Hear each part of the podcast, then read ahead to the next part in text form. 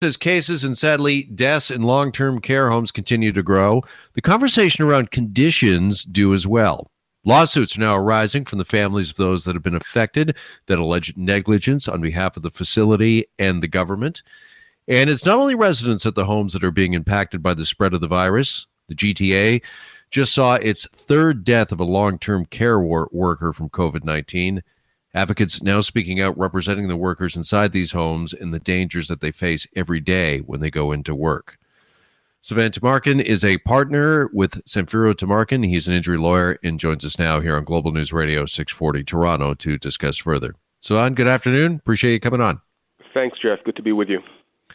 First off, uh, much like those that are on the front line and in the hospitals, uh, these workers in long term care homes are facing some pretty extraordinary challenges these days. Is there a standard to judge when a workplace like this would or could be deemed unsafe?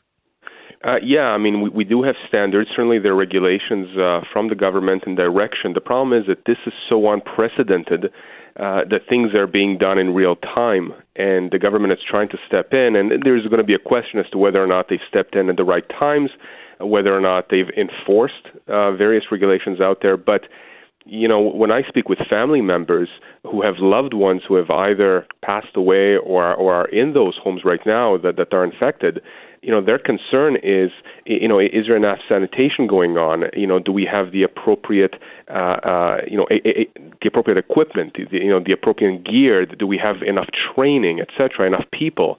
And and, and so, the, you know, there there is a concern that whatever standards in normal circumstances perhaps might be sufficient now are clearly deficient.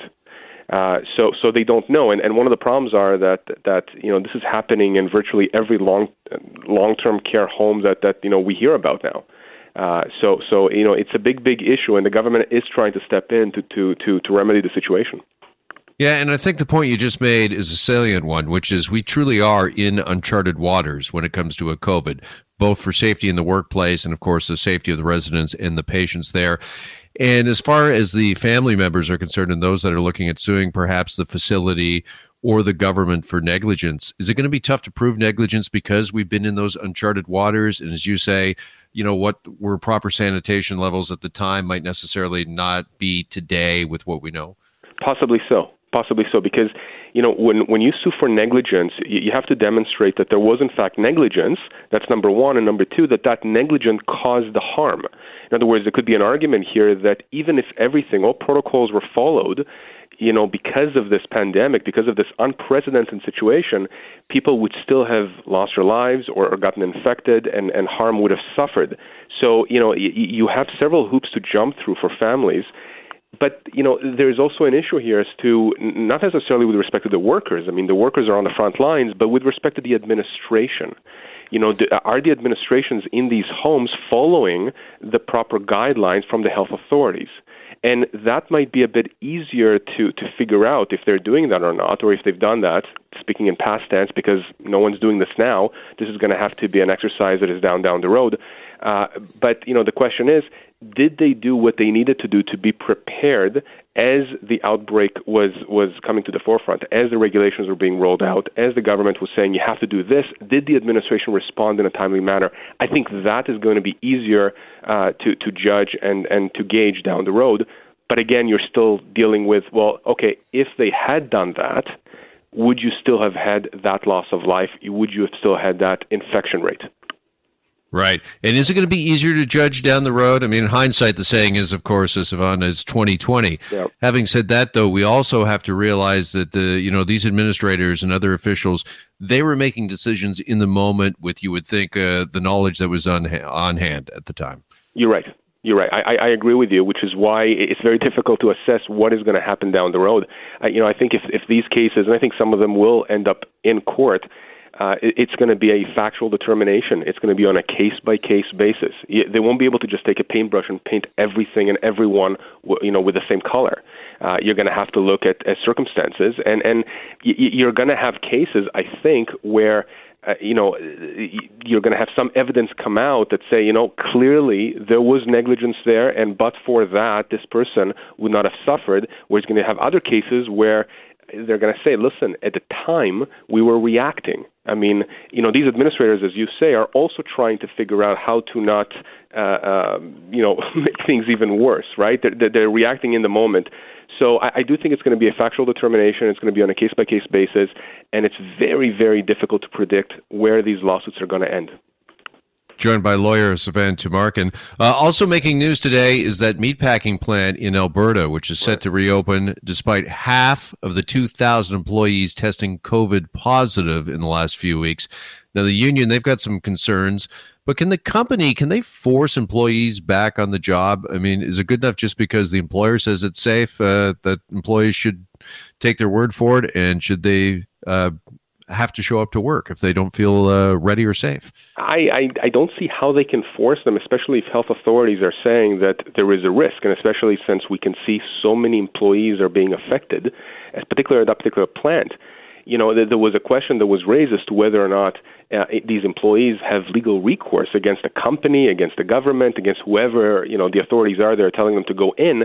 You know, and the reality is here in Ontario, for example, you have workers' compensation, and if you are uh, infected, if you are sick, or you become injured uh, while working, then you should be able to access workers' compensation. And different provinces and territories have uh, uh, similar types of systems. But you know, the question as to whether or not you can force someone, clearly you can't force someone, right? Nobody's going to come to your home and, and put a gun to your head. But the question is, ought they, uh, you know, pressure these employees to go in? My personal opinion, no, they should not. Legally, again, I think it's going to get tested in the courts. Okay, whether it's this meatpacking plant, Sivan, or it's long-term care workers, right. can somebody be fired for not reporting to work because they don't feel as if the workplace is safe? I think, uh, you know, generally speaking, here right now in Ontario, uh, if if if in fact uh, you are told to go to work, uh, you have to go to work. That said, can you be fired for it, and what the repercussions are if you are fired for it? I think again that's going to get tested because there's going to be a question here as to whether or not you're supposed to be, uh, you know, putting people's lives in danger. Uh, but but from a legal standpoint, my understanding is, and you know, my partner Lior is the one to answer this question. My understanding is that uh, uh, if if uh, there's no business closure for your particular business and you're asked to report to work, you do need to go back to, you know, you do need to go to work. Otherwise, you can't face a termination. Yeah, whether it's the labor side or the personal injury side, and whether or not it's this meatpacking plant or long-term care facilities, is this something that the legal profession they're watching both of these situations with a lot of interest? A lot of interest. I think that's even that's an understatement. I think you're going to see class actions. You're already seeing them uh, starting to pop up, uh, and, and you know the reality is that a lot of people are feeling discombobulated by the whole situation. And, and frankly, I'll be honest with you, lawyers do too. This is unprecedented no one knows how the courts are going to treat these situations. That's why I'm saying that it's going to be, I think, a factual analysis. They're going to have legal principles, you know, employment law, you're going to have injury law, disability law, all those uh, principles of law are going to factor in, but ultimately it's going to be a case by case analysis to figure out what individuals' rights are versus societies and versus employers, etc. It's it's going to be, and this is going to play out for years to come. This is not going to resolve when this pandemic is over. For sure. And it goes without saying, I think there's going to be a lot of people watching this situation as it develops with a great deal of interest. Sivan, appreciate the time as always. Thanks so much. My pleasure.